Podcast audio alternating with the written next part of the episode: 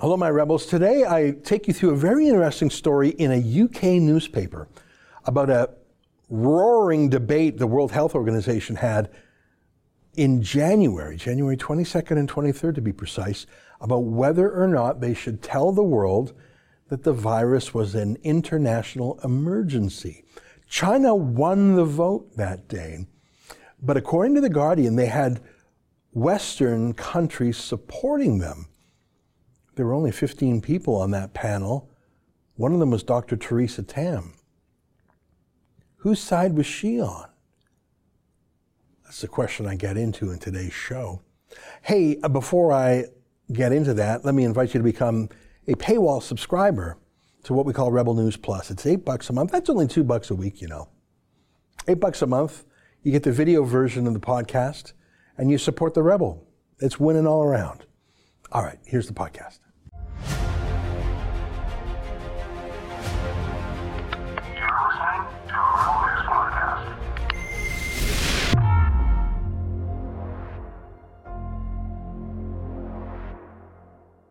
Tonight, a bombshell question that needs to be answered Was Theresa Tam part of China's WHO cover up? It's April 20th, and this is the Ezra Levant Show. Why should others go to jail when you're the biggest carbon consumer I know? There's 8,500 customers here, and you won't give them an answer. The only thing I have to say to the government about why I publish it is because it's my bloody right to do so.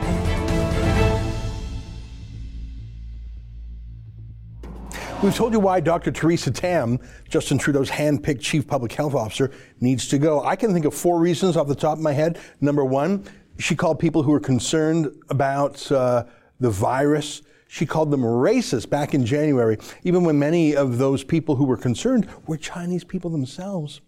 Number two, she gave bizarre advice against using masks. So, our advice right now is there is no need to use a mask for well people. Three, she said that closing borders to the virus doesn't work, even though China itself sealed off Wuhan. If it's a pandemic, do we close borders? Do we shut things down like other countries are doing? Um, it may be sort of anti-intuitive for, for people to understand this, but the more uh, more countries that are impacted uh, means that your border measures are going to be much less effective and definitely not feasible. Yeah, that's so weird. Taiwan has some of the strictest rules against global travel, and it kept its death toll in the single digits, even though it's very close to China. Number four, what irks me the most of all is that of all the weirdness I mentioned above, it's absolutely word for word the propaganda that the Chinese Communist Party uses and managed to get the World Health Organization to parrot. They call concern about the virus racist. They claim the virus wasn't contagious, so you don't need to wear masks. They wanted countries to keep accepting airplane passengers from China, especially from Wuhan. So, really, why bother having a Canadian health officer in Theresa Tam? Why not just read the latest spin on the WHO website? If you do not have any respiratory symptoms such as fever, cough, or runny nose, you do not need to wear a medical mask like this one. Mask alone can give you a false feeling of protection and can even be a source of infection when not used correctly. Masks should only be used by healthcare workers, caretakers, or by people who are sick with symptoms of fever and cough. Why? Because healthcare workers and caretakers are in close contact with ill individuals, so they're at higher risk of catching COVID 19. Well, as I showed you last week, Theresa Tam doesn't just follow orders from the WHO, she works for them right now, at the, t- at the same time as she purportedly works for us Canadians. Here's her official biography on the WHO website. She has a biography there because she serves as one of seven people on this committee, the Emergency Program Oversight Committee. I mentioned this to you before. It was her job to oversee emergencies. Let me read a bit from the job description of the committee. I hope this doesn't sound boring. It's actually the key to things. It tells you what Theresa Tam was supposed to be doing over there. The main purpose of this seven person committee is, quote, to provide oversight and monitoring of the development and performance of the program and to guide the program's activities. The program being, you know, the World Health Organization f- fighting against health emergencies. But it gives more specific details. Here's the job description. I'm going to read a few points. Assess the performance of the key functions in health emergencies. determine the appropriateness and adequacy of financing and resourcing, provide advice to the Director General, review reports on WHO's actions in health emergencies, review reports on the state of health security adopted by the Director General for submission to the World Health Assembly through the Executive Board and to the United Nations General Assembly. So these are her to do items. That's another way of saying you're the auditor, not a financial auditor checking receipts and things like that. You're not an accountant checking for financial fraud, although you're on the lookout, I guess. You're a health auditor, checking to make sure the WHO is doing the right thing, telling the truth about health emergencies. And we know that China didn't do that. Now, everything I've shown you here so far, I've touched on in the past week or so. I don't know if you saw it, but last week I recorded a video called firetam.com, and it's been seen about 400,000 times. It's amazing. People are really frustrated with her. And in that video, I made most of the points I've just made here so far. But I've learned something new since then, and I think it's a blockbuster, maybe. And I've just sent an email to Theresa Tam's office asking for her to answer and explain. I'll let you know if I get an explanation. It's a story from the Guardian newspaper in the United Kingdom. That's a lefty newspaper, but sometimes they do interesting work no matter what your political stripe. This is one of those times. Here's the story here. Caught in a superpower struggle. The inside story of the WHO's response to coronavirus. Caught between the US and China, the World Health Body has been unable to enforce compliance or information sharing. So they framed it as the US versus China. In some ways, that's right, but only in the same way that you have policemen versus robbers, or firemen versus a fire. They're opposites, but they're not morally equal to each other. Dr. Fauci, Donald Trump's chief health advisor, he has his politics, and you can agree or disagree with him, but I don't think anyone would doubt that he's being candid and transparent and acting in good faith. As in, even if he's mistaken on something, he's trying to do what he thinks is right. Call me naive, but I believe that. Trump seems to, obviously, as well. Whereas whoever is the Chinese equivalent to Dr. Fauci, well, there could be no such thing. Fauci goes on countless media interviews and says what he thinks. He has no minder checking up on him, no censor. I suppose Trump could fire him if he wanted to, but he doesn't seem to want to. I don't think for a second that Fauci would hesitate to disagree with Trump if his heart, if his heart or mind told him to. I don't think Fauci would lie for Trump. There is no one like that in China. There just isn't. There's no counterpart. They don't have a free press uh, I'm sure there is a medical expert who actually gives advice to Xi Jinping, but he would do so in private so as not to embarrass the dictator or cause him to lose face. And even then, there's a risk of telling the truth to an omnipotent tyrant. If you think the news will accept, uh, upset a tyrant, you don't want to say it. It's hard to speak truth to power at all. I can imagine it would be very hard to criticize Donald Trump. But Trump will not kill you or send you and your family to an internment camp if you offend him. He'll give you a mean nickname, maybe, and that's about it. I mean, Trump keeps letting Jim Acosta of CNN ask questions almost every day. You, he seems to like it, maybe. You ask one gotcha attack question like that to Xi Jinping, and it's off to the gulag for you. So, my point is, it's not a battle at the WHO between two teams, like a sports match. It's between medical doctors and public health officers acting in good faith and honesty and transparency, the Western democracy way, and one big murderous dictatorship that cares about saving face and tamping down unrest at all costs. To equate the two would be like equating firemen and a fire. Okay, that's just my thoughts on the headline, but back to the Guardian story. This is interesting. Remember, throughout January, the WHO was repeating the Chinese lie that the virus was not contagious. Here's a killer tweet. I call it a killer tweet because it surely led to many deaths from people who trusted it. Anyways, here's what The Guardian says happened on January 22nd and 23rd. Apparently, there was a battle raging within the WHO about whether or not to tell the truth and declare a global health emergency a public health emergency of international concern, as they call it. The debate raged on for two days within the WHO, but the agency was deadlocked.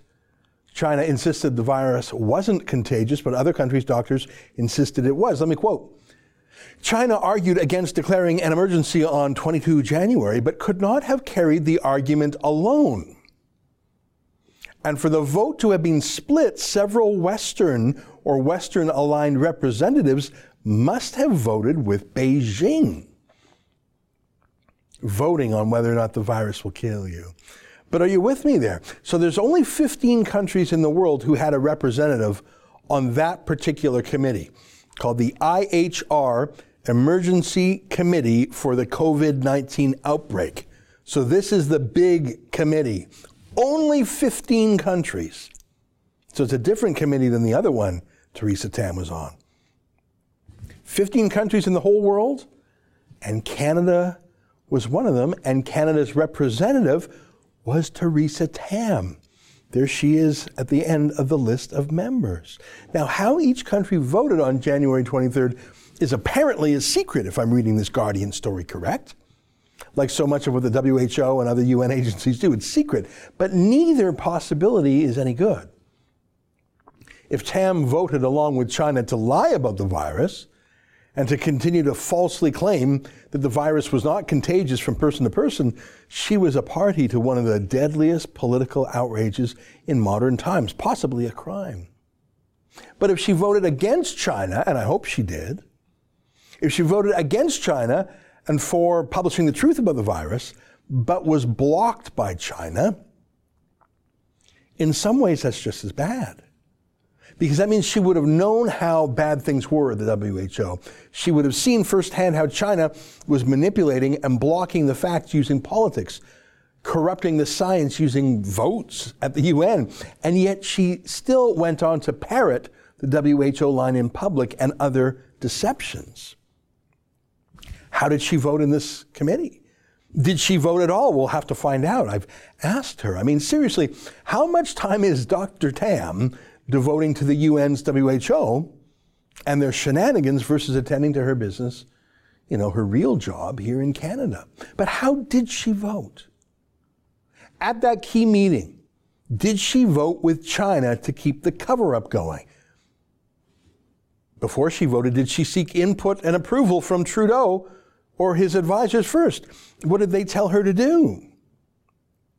And why did she keep all this a secret as thousands died around the world? Don't you see? The WHO isn't good. It's actually evil.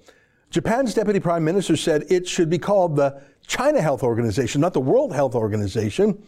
Taiwan knows that pretty well too. But here in Canada, we're still following the WHO. Tam sure does. Trudeau does, Patty Hajdu does. She gets furious when people say China's lying. So I would say that your question is feeding into the conspiracy theories that many people have been perpetuating on the on the internet. Yeah, no, Patty, China lies. Sorry. My question, and I've sent it to Dr. Tam by email today, is on January 23rd, that fateful day, when the WHO Pandemic Committee voted in secret to keep lying about the virus, Whose side was she on?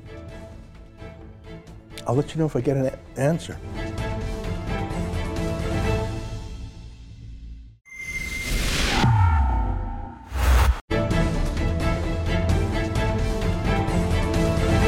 Scheer again called for in person sittings in Parliament. Here's a little bit of what he said. If the government wants to effectively shut down Parliament, it needs to explain why. What are the Liberals so opposed to. Transparency and accountability are in the best interests of Canadians. So I, I, I, agree. Transparency and accountability are in the best interests of Canadians. I'm not sure any journalist would disagree with that notion. Uh, I don't. I don't think it's completely honest, though, to say that the government doesn't want Parliament to return. Um, I, I, I, just don't know that we've reached a place where they agree. Well, that's a CBC pundits panel calling Andrew Scheer dishonest or partially dishonest. Um, uh, in his complaint that Justin Trudeau didn't want Parliament to resume, whatever would give people that impression, other than the fact that Justin Trudeau has been in a fake quarantine for more than a month in his own house, not wanting to come out, resisting all he could the scrutiny of a question period.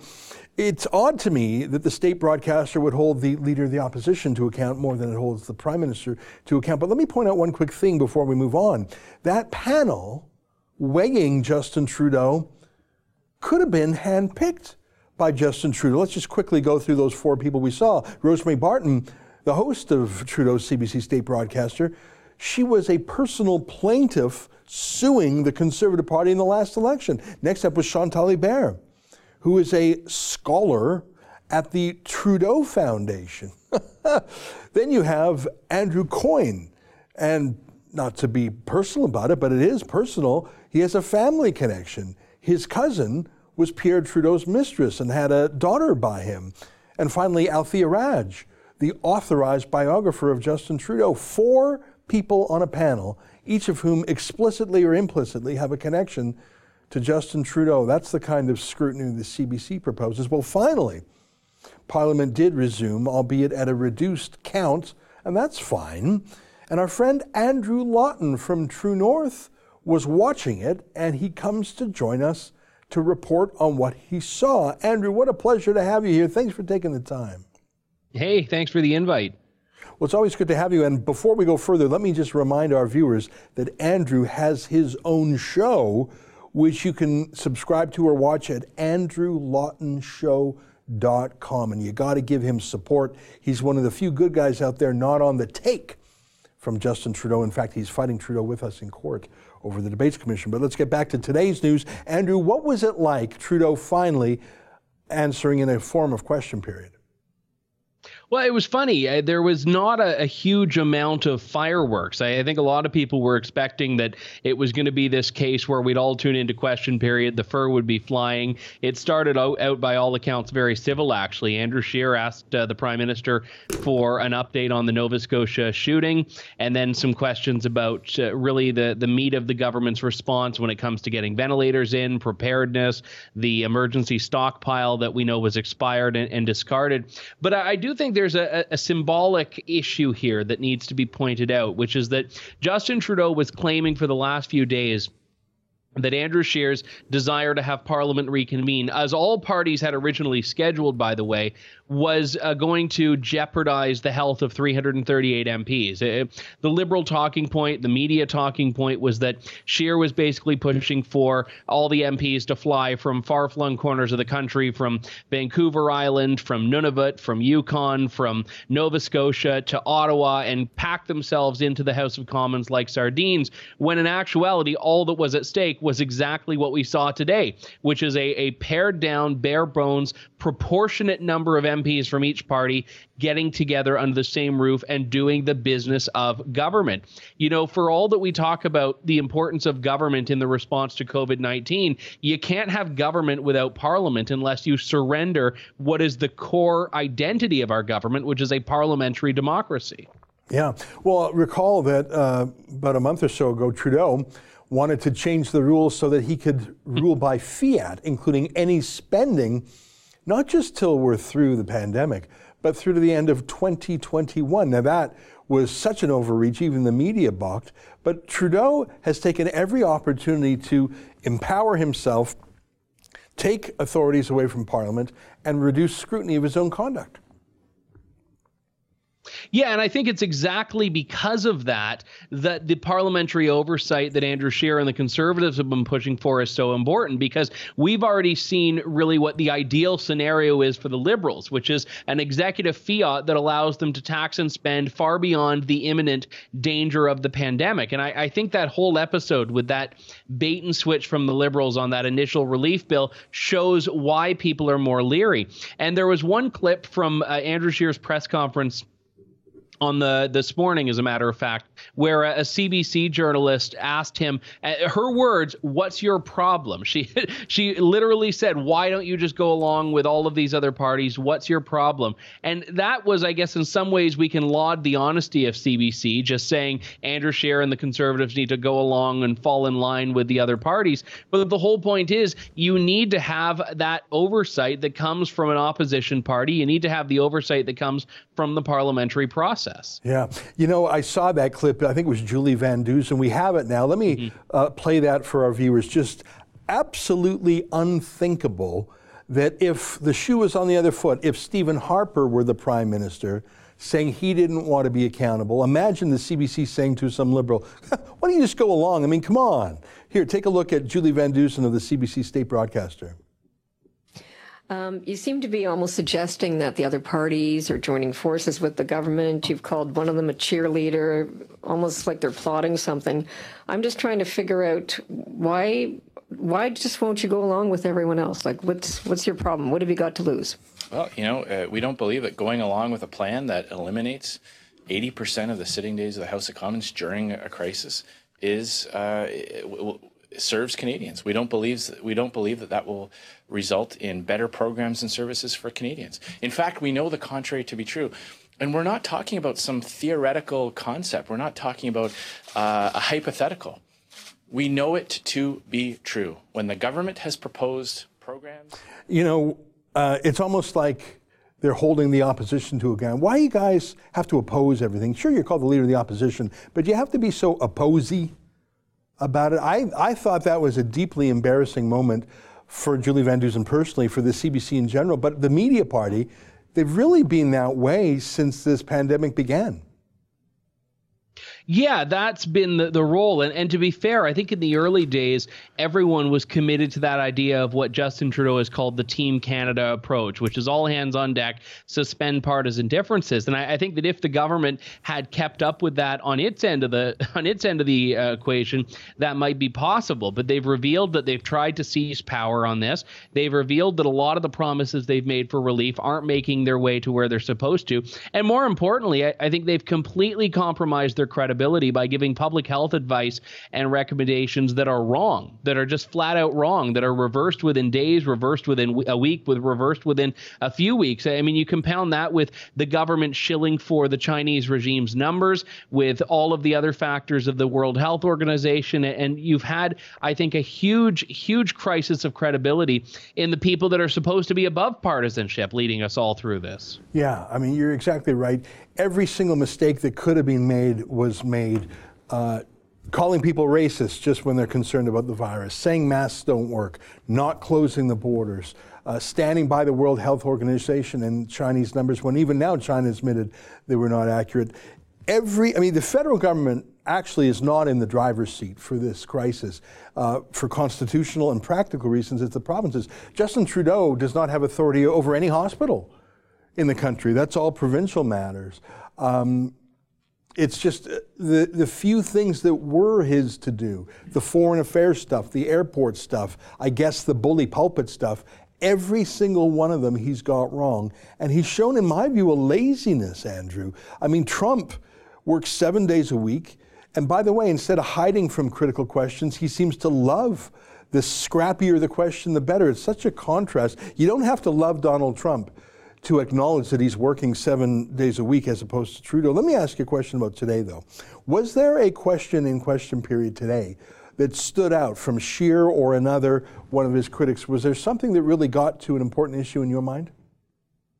I, I, think yeah, and I'll say Andrew Scheer and also Michael Cooper. And Michael Cooper was a lot more punchy with it than Andrew Scheer was, but asking the prime minister about China's numbers. And and in the end of it, when Michael Cooper asked, and he said, "Listen, I mean, how are you on earth trusting a, a Chinese communist regime?" Uh, Chrystia Freeland gave the answer that we've heard multiple permutations of from the government, which is, "Oh, this is an ongoing thing, and this is a pandemic." And I, there was a, kind of a glimmer of hope in her answer because she mentioned authoritarian regime. She didn't call China one, but she mentioned authoritarian regimes. So perhaps there was a, a tacit recognition of this. I mean, maybe I misheard and and you know heard her talking about something that you know she wasn't talking about, but she but in her answer she did use those words, and and I think that that was you know the closest we've gotten from the government accepting there might be a flaw with China. And, and, just for context on this, remember that last week on Friday, even China acknowledged that China's numbers were right. wrong. And, and the point that I made on my show is that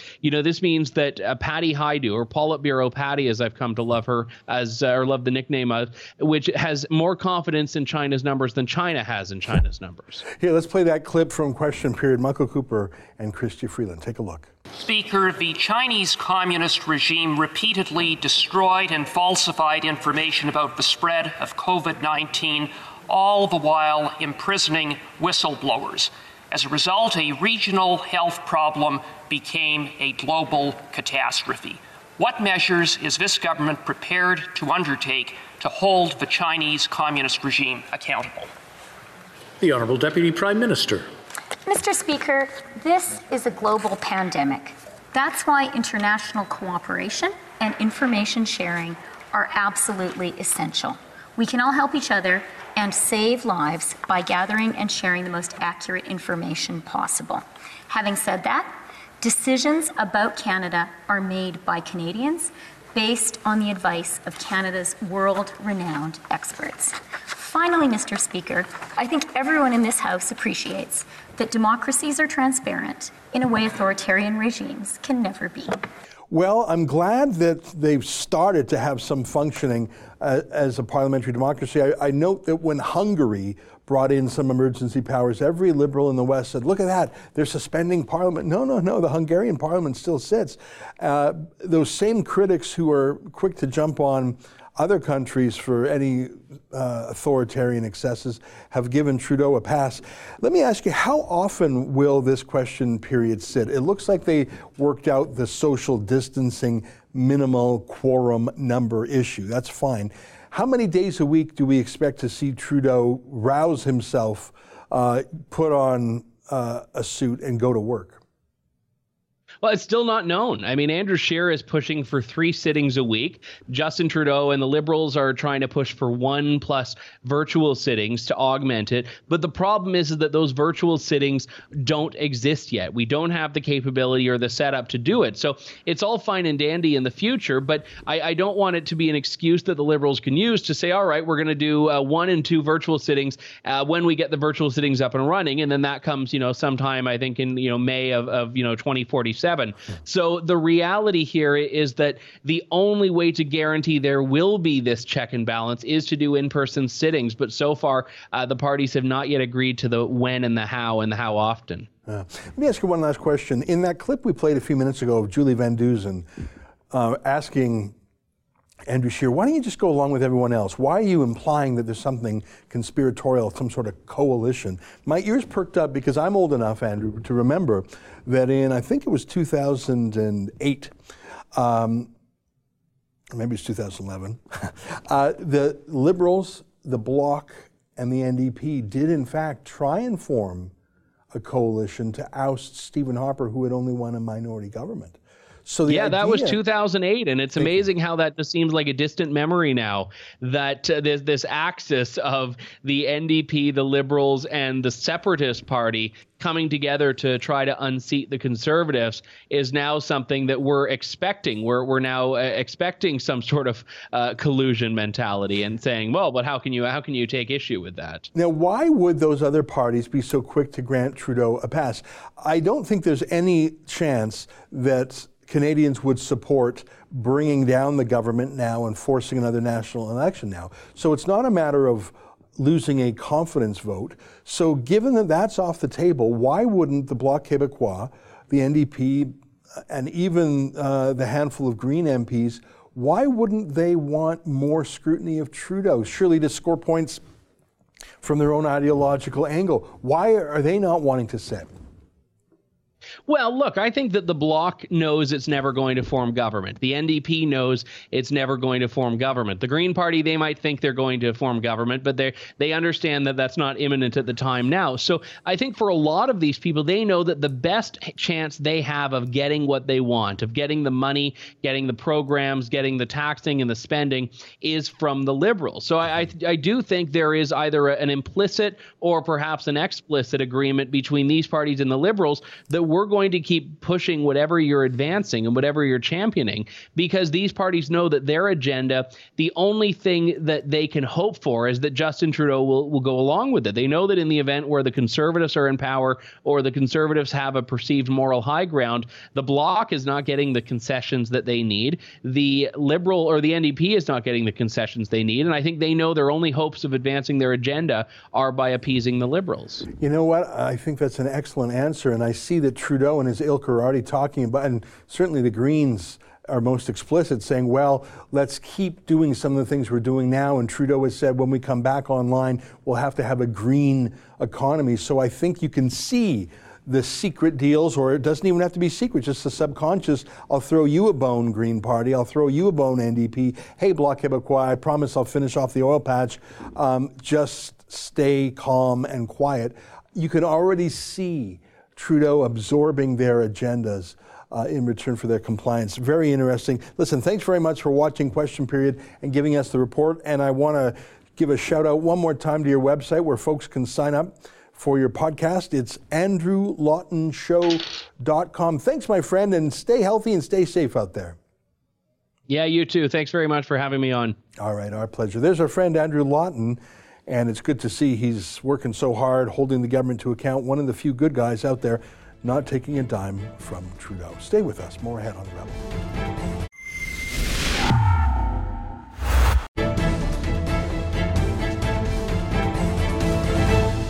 Hey, welcome back on my monologue Friday about fighting to protect civil liberties, lands rights.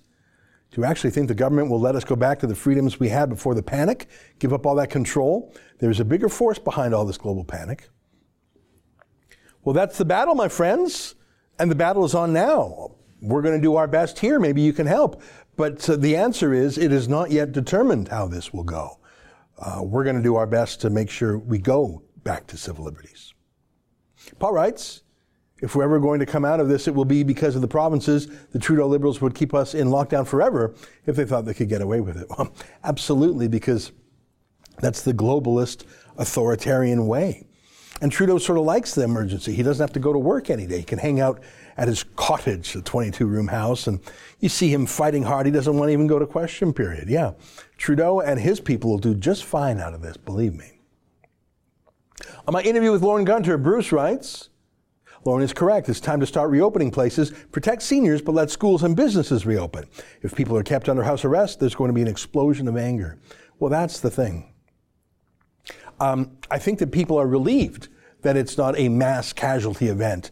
I mean, we're not quite at 2,000 deaths in the whole country. That's still a very large number. Obviously, no one wants any deaths, but that's not 20,000 or 200,000 as some models predicted. So people realize it's not a panic like it's, they were told. And people are also detecting more and more, I think, that this disease attacks certain kinds of people, older people, not younger people, people with pre existing health conditions. So if you're a 25 year old healthy person who's out of work, it doesn't make a lot of sense for you to remain out of work because a 75 year old in an old folks home might be in jeopardy. I think it's going to be very interesting days ahead, and we have our role with fightthefines.com. That's where we're going to go to work.